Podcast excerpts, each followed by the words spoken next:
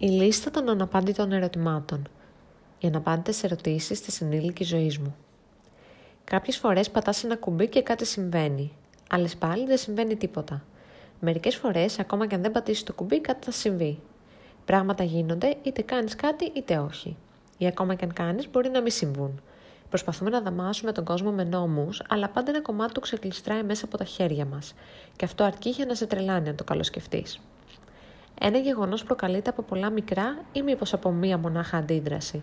Το σύνολο είναι το άθροισμα του όλου ή κάτι περισσότερο από αυτό; There's power in numbers, αλλά τι άλλο κρύβεται σε αυτά; Πόσο συμβάλλει καθένα στην ομάδα, και αρκεί ένας μονάχα για να καταστρέψει το όλο, όπως ακριβώς ένα τουβλάκι στο τζέγκα; Γιατί η ελπίδα είναι τόσο εύθραυστη, αλλά και ανθεκτική ταυτόχρονα, την αγγίζει για μια στιγμή και έπειτα ξεγλιστράει, σαν πικραλίδα με το πρώτο βύσιμα του ανέμου.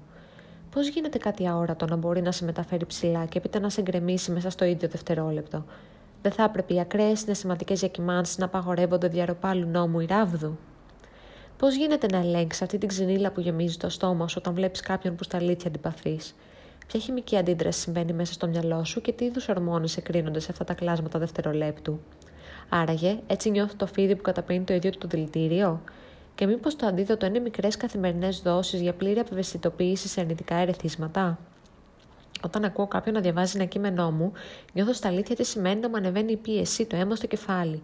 Φουντώνω ολόκληρη και ταυτόχρονα γίνομαι ακόμα πιο άσπρη από ό,τι συνήθως. Τα αυτιά μου βουλώνουν, σαν να ανεβαίνω στα 10.000 πόδια και η καρδιά μου χτυπάει γρήγορα και βροντερά. Και όταν πάλι διαβάζω σιωπηλά, κρατάω την ανάσα μου για να παρατηρήσω κάθε μικροσκοπική αλλαγή στην έκφραση του αναγνώστη. Χαμηλώνω το ραδιόφωνο για να βρω το, το δρόμο, γιατί προσπαθώ να συγκεντρωθώ και οτιδήποτε δεν βοηθάει υποβιβάζεται σε βαβούρα. Τι με φοβίζει πιο πολύ, η απόρριψη, η αρνητική κριτική ή η ανέλπιστη επιβράβευση; Πότε και πώς σταματάει όλο αυτό το σοου που θυμίζει κατά φαντασία να ασθενεί.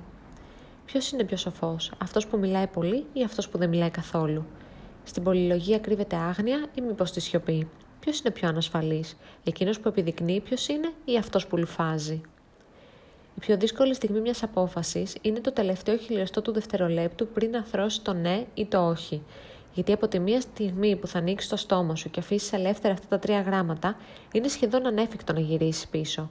Αξίζει όμως μια ζωή που ακροβατεί σταθερά ανάμεσα σε αποφάσεις; Και τέλος πάντων, τι είδους ηρωνία είναι αυτή, όπου η φέτα δεν πάει με τα φασολάκια, η σοκολάτα παχαίνει και οι μέρες περνάνε αργά, αλλά τα χρόνια γρήγορα; Πώς γίνεται το χαρτί να σε σκίζει πιο βαθιά από το μαχαίρι, και μήπως οι πιο μεγάλες ζημιές είναι τελικά οι πιο ανεπαίσθητες; Πες μου λοιπόν, εσένα ποιες είναι οι δικές σου αναπάντητες ερωτήσεις; Αν σου άρεσε αυτό το κείμενο, μπες στο littlehopeflags.com και άφησέ μου το σχολείο σου.